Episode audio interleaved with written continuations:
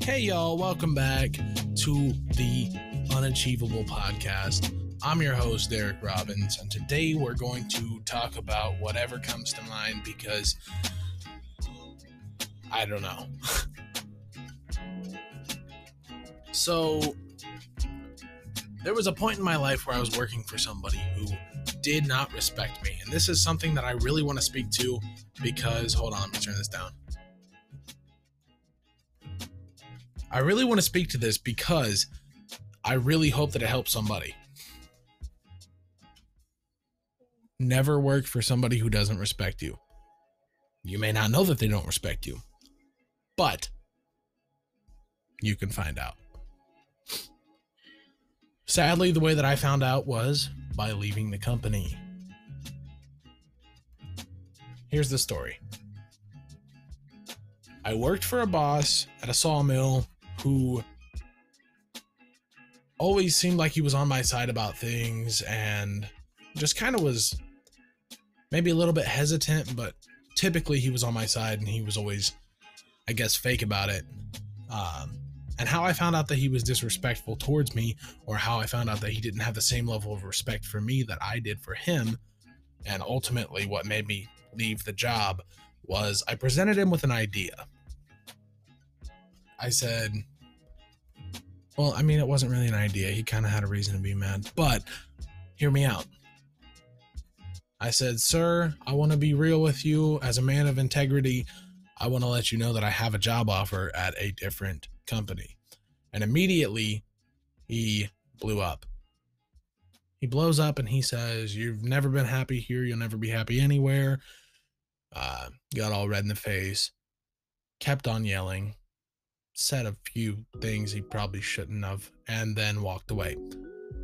And one of those things that he said that he shouldn't have said if he wanted to keep me was, I will never hire you again. I shouldn't have taken a chance on you. Now, granted, he did take a chance on me. High school dropout, started at the company, moved up very quickly because I was driven and because I, um, you know, pushed my way up there. So he's been taking chances on me, moving me up in the company, and I decided to leave. So yeah, he has a reason to be mad. Yeah, he has kind of a reason to say that he took a chance on me, but he didn't have to be so disrespectful because I came to him with respect. Um, so later he calls me into his office, and this was kind of the breaking point for me because at this point I wasn't technically really ready to leave.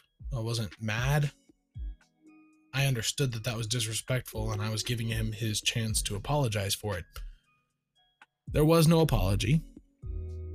He came, or he had me come into his office and he said, You saw a side of me that I don't ever show anybody. And he said, Here's what I can do for you I can get you a dollar raise.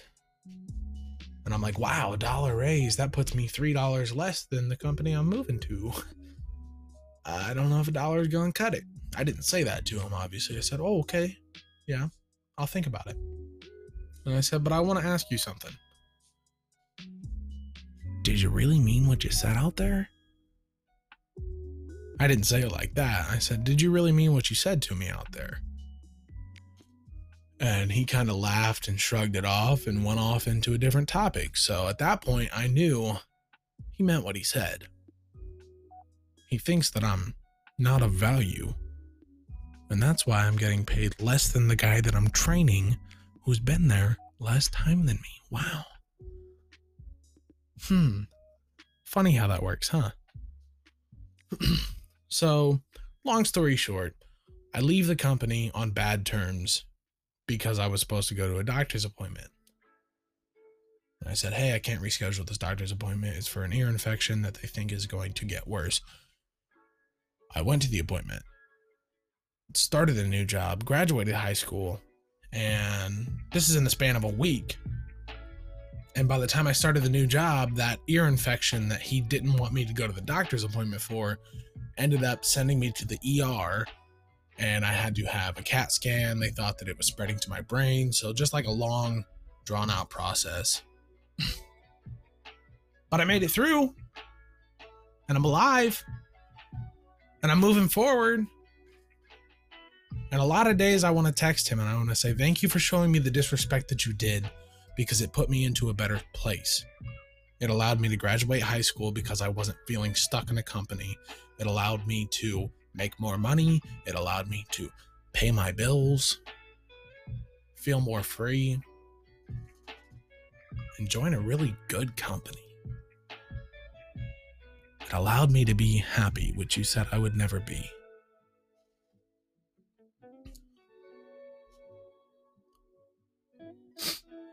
Maybe you're in this spot, in this position, where you're working for bottom dollar. You're at the bottom of the barrel. Maybe you don't have your diploma like I did. There's hope for you. That's probably why you're listening to this podcast. There's a lot of hope for you. Unachievable, that's a word that people that don't dream use. Consistently telling you that your goals are too big. But imagine what would happen if you started living for this idea that no goal is too big because Steve Jobs is a person. Steve Jobs created Apple from a garage. And these people are telling you that it's unachievable for you to make, say, $800 a week, $1,000 a week, whatever it is that your goal is. People tell you that your goal is unachievable because they don't have the same goal in mind as you. So they want to settle for less and tell you that you should as well. Don't surround yourself with people who are small minded. Better yet, don't try and take advice about your vision from somebody who can't see it. This has been the Unachievable Podcast.